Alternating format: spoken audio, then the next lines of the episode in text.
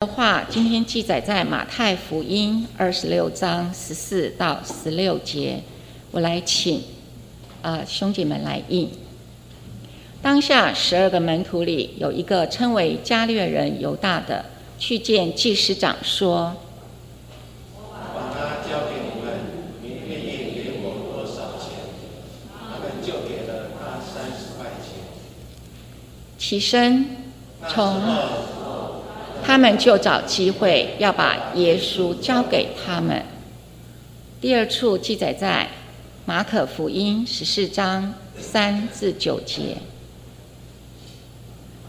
耶稣在伯大尼长大麻风的西门家里坐席的时候，有一个女人拿着一玉瓶至贵的真纳达香膏，打破玉瓶，把膏浇在耶稣的头上。有几个人。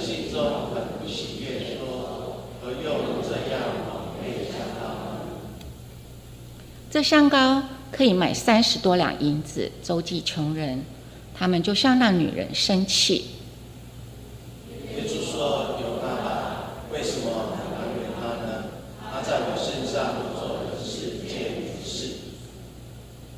因为常有穷人和你们同在，要向他们行善，随时都可以。只是你们不常有我。”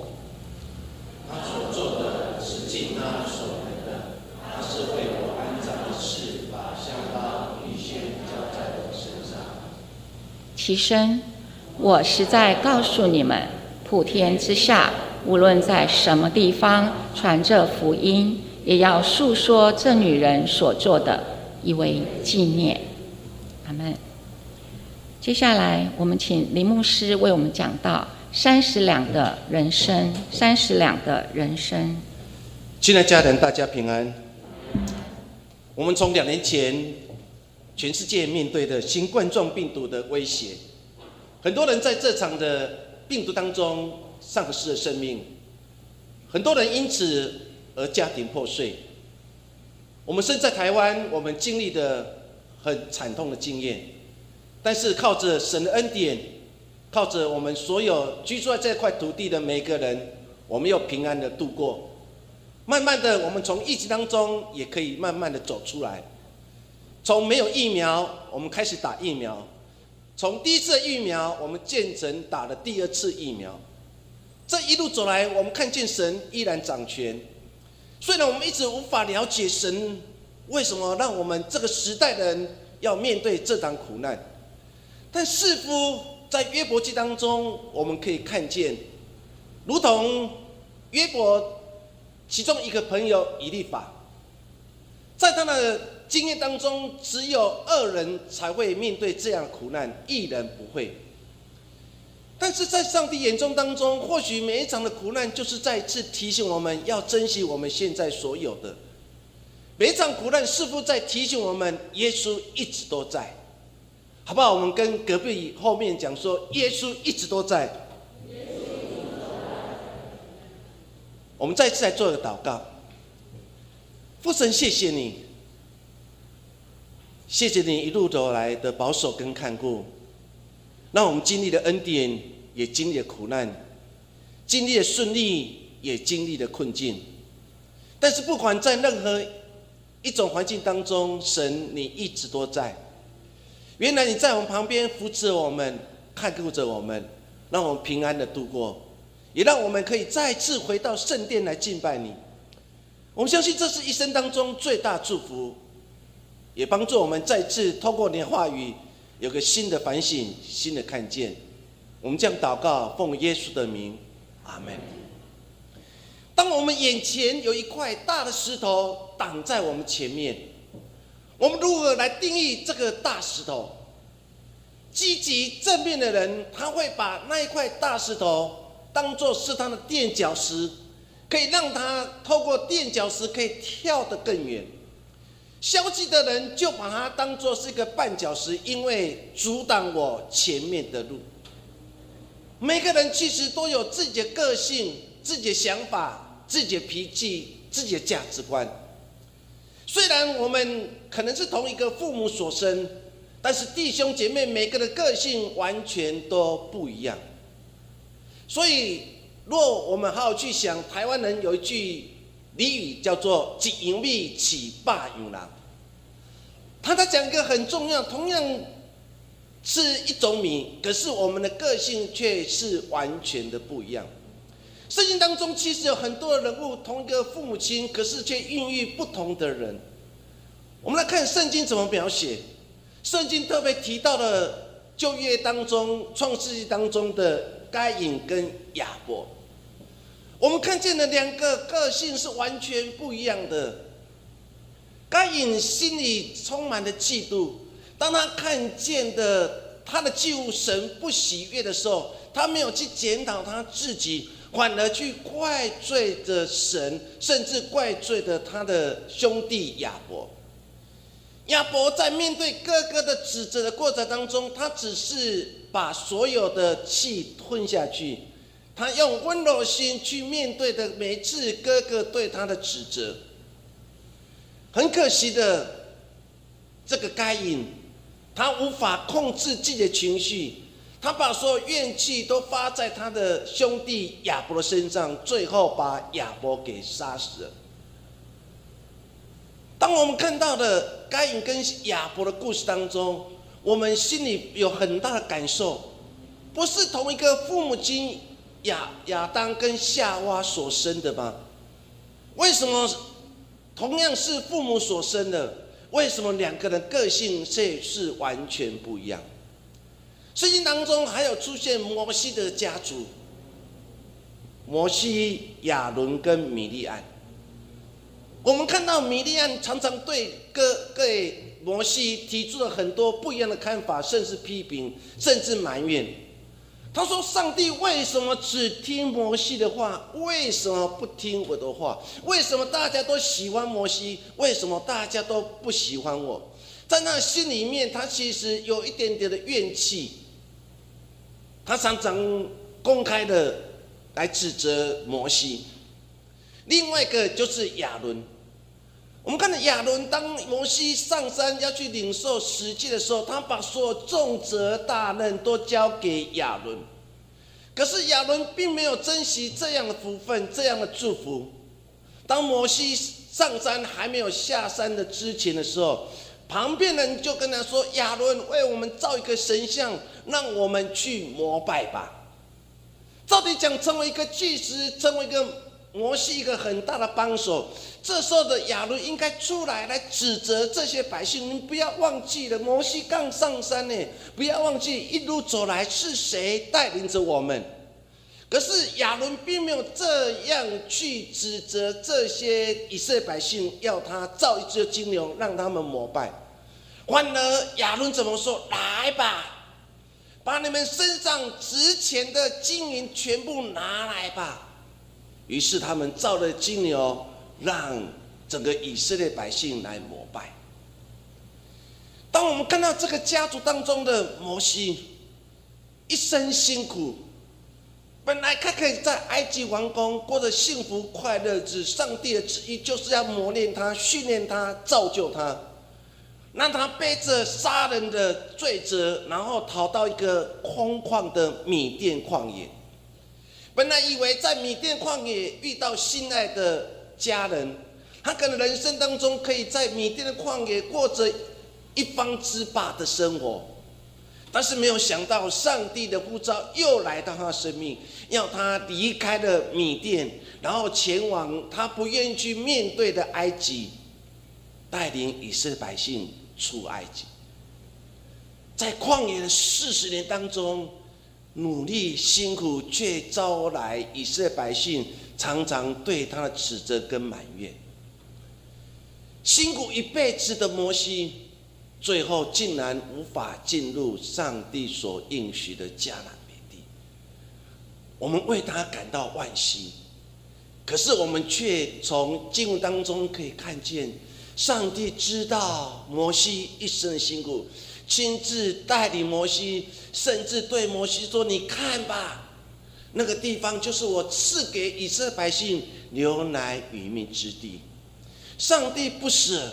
最后亲手埋葬的摩西，我们透过这个两个家族当中的该隐跟亚伯、摩西、亚伦跟米利安当中，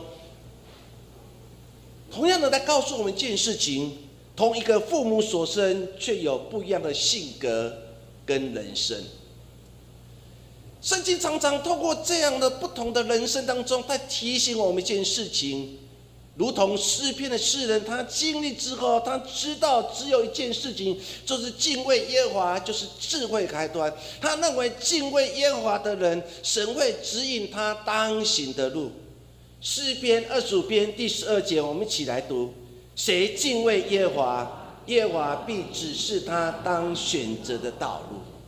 一个敬畏耶华的人，当他心中有神的时候，神会给他智慧跟能力。让他去选择他所要当行的路。现在这样的，我们过去在选择过程当中，我们来自会把我们要面对选择事，把它拉到神的面前，放在你们祷告当中。很多事情我们是靠着自己的经验法则，甚至靠着人生的经验，我们靠着自己的智慧去做选择，结果在人生的路上跌跌又撞撞。诗篇的诗人也经过这样跌跌撞撞日子，他最后知道一件事情：不是靠我的智慧跟能力可以成就很多事情，而是让我再次回到神的面前。于是他写了这段话语说：“谁敬畏耶和华，耶和华必指示他当选择的路。”亲爱家人，当你面对选择的时候，求神给你有智慧。那就是当你有一个敬畏神的心，神会给你有智慧去做正确的选择。我们今天要来看两段的经文，两段经文当中同样提到的三十两的银子，有人用三十两银子当中把耶稣给变卖。有人用三十两银子所买的香膏给打破了，高抹在耶稣基督的身上。打破香膏妇人，耶稣的门徒犹大，他们同样经历三十两人生，可是他们人生的结局却完全的不一样。我们常常也面对三十两人生的选择，我们该如何去面对这样的人生的选择？我今天要透过这两段经文，两个不同的人生当中，让我们好好去反省几件事情。第一件事情，我们先来看用三十两银子把耶稣给卖掉的犹大。马太福音二十六章十四节到十六节当中，他这样描述说：当下十二个门徒当中，有一个人称为加略人犹大的，他去见祭司长。然后对他说：“我把他就是耶稣交给你们，你们愿意给我多少的钱？”他们就给了他三十块钱。从那时候，他就找机会要把耶稣交给他们。当我们看到这段经文当中，若用现在我们可以理解的经文，叫做与魔鬼交易。亲爱的弟兄姐妹，人生最惨的事情。也就是与撒旦、与魔鬼做交易。我们看到了犹大竟然跟祭司长、跟这些的宗教领导阶层做了一个不可思议的事情，那就是魔鬼的交易。他跑来来找祭司长，然后对祭司长说：“我把耶稣交给你们。”因为你们已经处心积虑要把耶稣给铲除掉，我如今找到机会，若把耶稣交给你们的时候，你们会给我多少钱？若用现在人可以理解的，你要给我多少钱，给我什么官任，我就把它交给你们。这些祭司长其实非常知道犹大的心，他知道犹大在想些什么。因为人常常软弱的时候，就是在金钱上的软弱。于是祭司长就给犹大说：“我给你三十块钱吧。”从那个时候开始，犹大已经处心积虑的要把耶稣变卖，甚至交给这个犹太教的领导阶层。经文当中所说的三十块钱。原文当中就是三十两的银子，每块钱重一个色克勒，总共是三十色克勒，刚好是当时一个奴隶的价格，也就是一百二十天的工资。我们看到，其实这个祭司长非常精准知道当时的行情。于是，都对犹大讲说：“我给你三十两的色克勒，因为三十两的色克勒刚好就是一个奴隶的价钱，所以在祭司长的眼中，犹大你就是一个奴隶。可是犹大不知道祭司长心里所含的意思，他很快乐的接受这三十两银子。”而且祭司长也跟他讲说，三十两银子是一一个工人一百二十天的工资，如此大的金钱啊！犹大在这样的诱惑之下，他已经默默的接受。他想，既然如此，就把耶稣交给。我们来想整个犹大的一生当中，让我们很大的感受。那个感受就是，其实犹大当初来跟随耶稣，是带着个理想。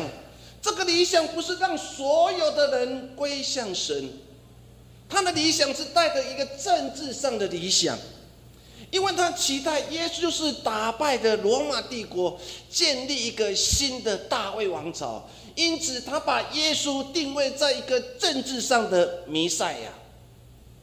他把耶稣当作是一个政治上人物，他期待透过这样去跟随他，可以让他们可以重新掌权，可以恢复过去的荣耀。因此，他来跟随耶稣。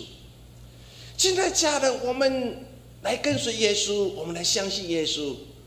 或许我们每个人生命当中，大部分其实都带有一些的理想，有些理想是希望人生的改变。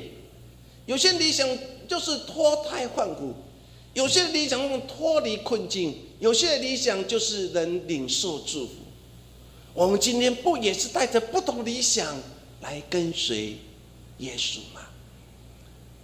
犹大或许也是如此，他也满腔的热血，他看见了当时被罗马政府统下的犹太人过着被压迫的生活。他期待他们可以当家做主，然后建立一个新的大卫王朝。他把耶稣当作是一个政治人物。耶稣其实非常的信任，耶稣也知道犹大的专长到底在哪里。如果我们去了解圣经，耶稣信任犹大。所以让他管理所有这个旧教团体、这个耶稣团体当中的财务，一说把那个财政的大权全部交给犹大来做管理。亲爱家人，这是你可以了解到，耶稣其实对犹大是充满了信任。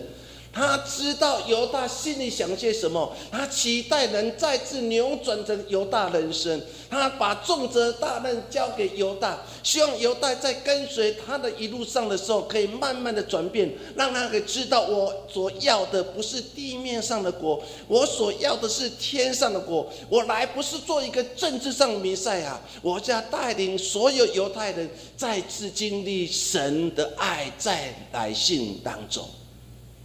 一直把所有的财政大权交给了犹大，让他去做管理。可惜犹大无法了解耶稣的苦心。有时候想想，我们的神不也是如此吗？我们神让我们经历了苦难，我们的神让我们经历了跌倒。或许我们的神也在一旁当中默默的流泪，因为。他期待我们可以脱胎换骨，我们的耶稣期待我们的生命可以改变，我们的耶稣期待我可以变成一个不一样的人生，如同耶稣对犹大。但是非常可惜的，犹大永远只想到自己想要的，他无法了解神所要的，他所要的就是一个地面上的国。他所要的是建立一个新的大卫王朝，让我们犹太人可以把罗马人给赶出去，把其他人种赶出去。我们要建造一个纯的犹太的王国，在他的心中，这是他所想要的，这是他的理想，这是他的期待。但是他无法了解耶稣来到世上，他所要的是什么？就让那些被遗弃的人、那些孤儿寡妇、那些生病的人、那些被鬼附身，都可以得到医治。耶稣所要的，就是让这个地面上的国成为天上的国度，让神在天上看见这个国度而心而喜悦。所以，耶稣在教导门徒的主导文说：“的爹地亲像的地，在地上如同在天上。”耶稣所期待的是地面上可以建立一个真正属于上帝的国度，可惜的是人破坏了原来神要给这个世界上帝的国度。我们破坏了原来美好世界，如同创世纪当中神造万物的时候都看为美好。上帝吹了一口气，我们成为一个有灵的活人。我们生命有肉体的生命，有属灵的生命。当我们有灵的生命的时候，我们成为一个非常瓦棍，甚至一个非常有力气、有理想、有很多的计划的人。本来神要的就是这个地面上，若能建造一个真正的上帝国的时候，这个国就是一个喜悦的国度。可惜人把它破坏了。从创世纪，从亚当夏娃故事，我们看看见了，是人亲手毁了上帝看为美好的世界。人一步的摧毁，一步一步的摧毁，带着仇恨，带着埋怨，带着对立来摧毁这个神所赐给我们的国度。我们现在所处环境，全世界所面对这样的困境当中，不也是如此？不是上帝不爱这个世界，而是人亲手摧毁的上帝看为美好的世界。所以，我们必须要再次回到神的面前。你跟我都有责任，我们要重新恢复原来上帝所创造美好的秩序。耶稣来，为什么神要差耶稣来？是因为神要这个世界是一个美好世界。他希望通过耶稣，能再次扭转这个世界，重新建造个地面上的上帝国。可是人不接受他，最后把耶稣钉在石架。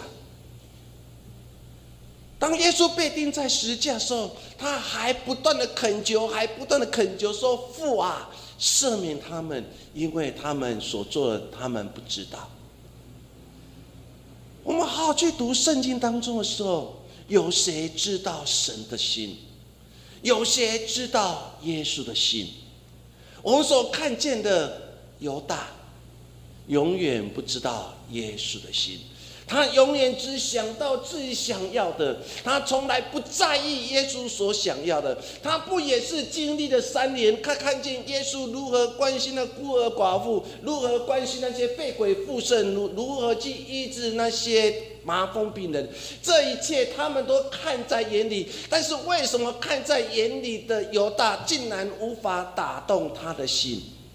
因为他最大软弱，就是永远看见自己想要的，而忘记了神，我们的耶稣所想要。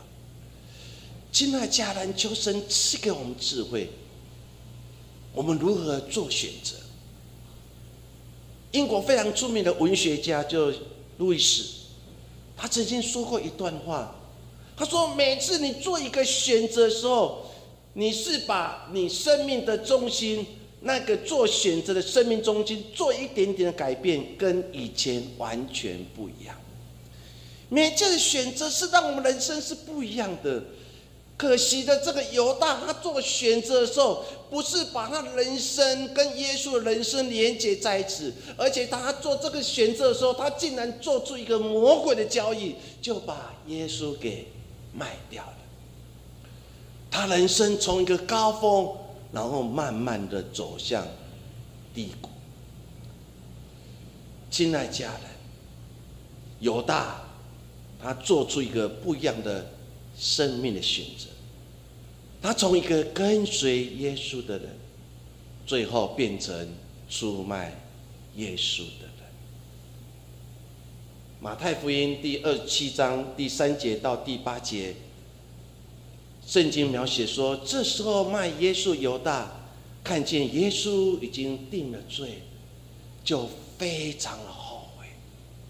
他知道他做错了，他看见耶稣被定罪了，这个无辜的耶稣被定罪了，这不是他自己想要的。把那三十块钱拿回来，然后。交给祭司跟长老们。犹大后悔说：“我卖了无辜的之人的血是有罪的。”这是他的信仰告白。可是对这群的犹太教领导阶层，他怎么说？那与我们何干呢？是你自由承担吧，是你咎由自取的。是你自己要做一件事情呢，不是我们要你做这件事情。犹大就把那银钱丢在店里，出去吊死了。祭司长拾起银钱来说：“这是血价，不可放在圣殿的银库里。”他们商议，就用那些钱买了姚户的一块田，为要埋葬外乡人。所以那块田直到今日叫雪田。卖耶稣的钱没有成为犹大祝福，这块田三十块钱买了一块地，成为最后犹大葬身之地，称为血田。亲爱家人，当你看到这样人生最后的结局的时候，你会感到非常惋惜。那惋惜，我们或许会大声叹一口气：“哎呦，足可惜的！当初伊若做一个好的选择，今日不会变形。当初他如果做一个好的选择，紧紧的抓住神，他的人生结局就不是如此。这个三十块钱会成为祝福，可能可以帮助很多需要帮助的人。如今这个三十块钱竟然成为他葬身之地，而且到现在这块田还是称为血田。”不一样的选择，走出了不一样人生。卖耶稣三十块钱的犹大，他的人生就是如此。那我们再看另外一个三十两人生，打破香膏的妇人。马可福音十四章三到五节当中这样说：耶稣在伯大尼长大麻风的西门家里坐席的时候，有一个女人拿着一。玉瓶至贵的真纳达香膏来打破香膏，把膏膏在耶稣的头上。有几个人心中很不悦，说：何用这样晚会香膏呢？这香膏可以卖三十两银子，周济穷人。他们就向那女人生气。圣经一开始说，耶稣来到一个不是一个富有的家庭，耶稣来到一个长大麻风西门的家里。亲爱的家人，你看到这样的经文当中，我们心非常感。耶稣不是去那个有钱人家，然后做一个大宴席。耶稣乃是去一个有需要他的长大麻风西门的家里。这是有一个女人来了，她带着一个非常珍贵的真纳达香膏。她做一个大家不可思议的事情，就把那一瓶的香膏给打破了，然后把香膏抹在耶稣的头上。很多人看见了圣经描写说，很多人就不高兴，你也很浪费呢。这香膏值了三十两银子，可以帮助多少人？圣经描写，他们就对这个女人生气。亲爱家人，当你看到这样经文当中，我们再次来看圣经所描写的真纳达香膏值三十两银子，也是。一个工人一年的工资。古时的香膏分为很多种，第一种就是君王、祭司、先知案例的时候所使用的香膏。第二个就是贵族在宴客的时候，为了表示对客人的尊敬，把客人当作是 VIP，所以他们就把那个香膏滴在这些客人头上。第三种香膏就是很普通的、很廉价的香膏。第四个香膏就是我们今天经文所说的真纳达香膏。父亲若生下女生，就开始为她预备一瓶的真纳达香膏。等她结婚的时候，这个香膏就随她成为嫁妆。所以对一般的妇人来讲，真纳达香膏是非常珍贵的。若我们了解这样的背景当中，我们再次来看圣经所描写的。这个妇人来到了长大麻风西门的家里，他带着他非常尊贵，从小他父亲为他所预备的，是有一天他嫁出去的嫁妆，他竟然在众人面前就把它打破了，完全打破，就是完全的奉献。他把他认为最珍贵的东西给打破了，为了献给耶稣。现在家人，我们每个人生命当中都有属于自己最贵的。或许男人认为最贵的就是我那一台车子。如果孩子不小心刮到了，不小心伤害了，很多的男人就会觉得很生气啊！这台车这么贵，你怎么这么不小心？因为这是最贵的，一个刮痕就会让我们觉得很不舒服。对妈妈来讲，可能是香水，可能其他化妆品，我们的。孩子们把它打破了，我们会觉得很不舍，或许我们就会有情绪出来。现在家人，我们都有属于自己最珍贵的。这个妇人把她最珍贵的真纳达香膏，就在众人的面前完全打破。现在家人，你知道，所有犹太人都知道，他拿了那一瓶就是真纳达香膏。所有犹太人都知道，都看见，都知道那一个香膏的价格。这个妇人带这个香膏，其实他往那个麻风病人西门家里的时候，他的心已经完全做好准备，因为有可能会被辱骂，有可能会被耻笑，有人认为是不值得的，有些人认为是枉费的、浪费的。这些的事情，其实这个女人都知道。于是他带着这瓶的真纳达香膏，或许他带着真纳达香膏走出去的时候，大家一定是睁开眼睛看着他，他要做什么东西，他到底要做什么动作？或许每个人都睁着眼睛去看这个妇人，这个妇人竟做了一个大家没有想到事情，他不是把它奉献出来，他竟然在众人面前就把它给击碎了，打破了。代表了一个完全的奉献。圣经在描写这段经文当中，特别描述说，他是为了耶稣的死做预备，他是为了尊荣耶稣。亲爱家人，在我们生命当中每一场的奉献，其实我们都是在尊荣耶稣。不管是恩赐的奉献、服侍奉献。或是金钱的奉献，其实我们都在尊荣耶稣。可惜我们常常把这样的事情给忘记了。我们的奉献是看别人，让别人看见我的好，还是让天上父神看见的你的好，我的好？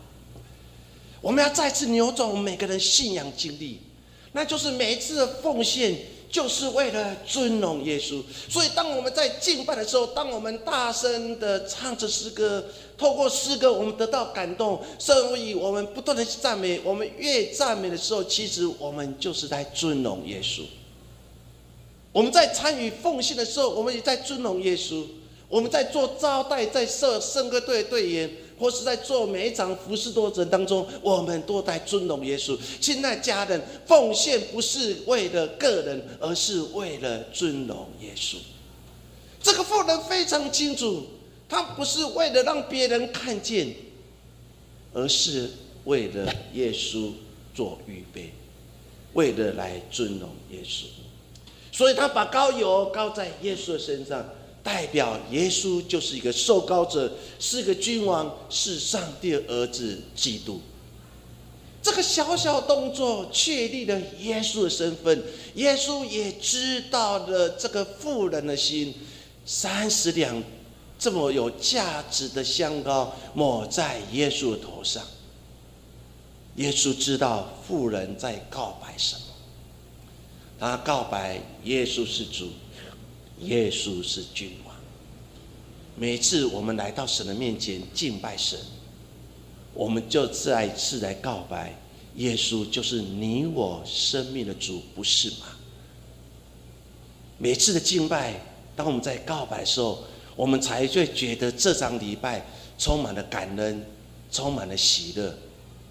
我们才知道耶稣就是我们生命的主。说，亲爱家人，不要看清每一场的礼拜，你要把这场礼拜当做你要告白你所信的耶稣是一个君王，是一个受膏者，是上帝的儿子。因此，耶稣最后怎么说？说这个妇人在我身上做了一件美的事。当大家在气愤、在辱骂，说这么珍贵的纳达香膏，你怎么这么容易就给它浪费掉？但是在耶稣眼中，就是他为我的死已经做了预备，在预言耶稣即将要受死受难。耶稣知道这个妇人的心，于是耶稣提出的不一样的看法，是跟当时的人南辕北辙。他说：“这个妇人做了一件美的事。”亲爱的家人，我们一生当中，我们会做几件事情，可以让耶稣感动，如同这个妇人把膏油膏在耶稣头上。在我的看法当中，他做得好，做得对，做得有价值，而且还做得美。亲爱家人求神帮助我们。我们每个礼拜也可以做一个美的事。或许你会问牧师，什么是美的事？就是每一次当八点半开始、十点半开始，你进入神的圣殿，其实你在敬拜的时候，你就是在为神做一个美的事，因为你开始让神的话语来充满你的心。你在每一天的生活经历当中，每个礼拜的生活就，你一生的经历当中，你要再次来对自己提出一个很大的警醒跟勉励。神，我一生当中要为你做一件美的事。若我们可以做得好、做得对、做得美的时候，而且做得有价值哦，我们在天上父神会为你而鼓掌。就不要看清你成为一个基督徒的名分。不要看见你每次坐在这个地方敬拜神那个位分，那是在神的眼中是一个非常棒的经验，因为你这个时候你跟天上天使是一起来敬拜神，所以每次礼拜就是一个敬拜神的时刻，我们要全心全意敬拜，因为你已经在神面前在做一件美的事，而且在神的眼中你做得好、做得对、做得棒、做得有价值，因为你把最美的时光。早上八点半，等大家准备要开着车，开始来计划，等下去哪边玩，等下去哪边吃中餐，我要到哪边去经历那个美好事的时候，你把最重要、最美的时光回到神的面前，你献上了八点半这个非常好的时光，那就是一种敬拜。你已经在神的面前做一个美的事、好的事，亲爱家人。但是我们常常会陷入一个危机，那个危机就是我们如同当时的人，在对奉献打破香膏的富人的批判，这么浪费，给周济多少的穷人？我们常常看见有些人特别爱主，他们为主大发热心。我们到底是为着这些弟兄姐妹高兴，还是？会生出嫉妒的。我们是不是会觉得这些人爱主过了头？爱主哪里需要变成这样？这是教会当中常常会出现的矛盾的点。教会的成长是在于一代接着一代。我们是回到巴西的，有天我会借龄退休，到七十岁，借龄退休之后。谁要接着棒子，不就是一代接着一代吗？我们刚才敬拜他当中的时候，你有没有看到今天敬拜最不一样的地方是什么？我问大家，今天敬拜最不一样的地方在哪里？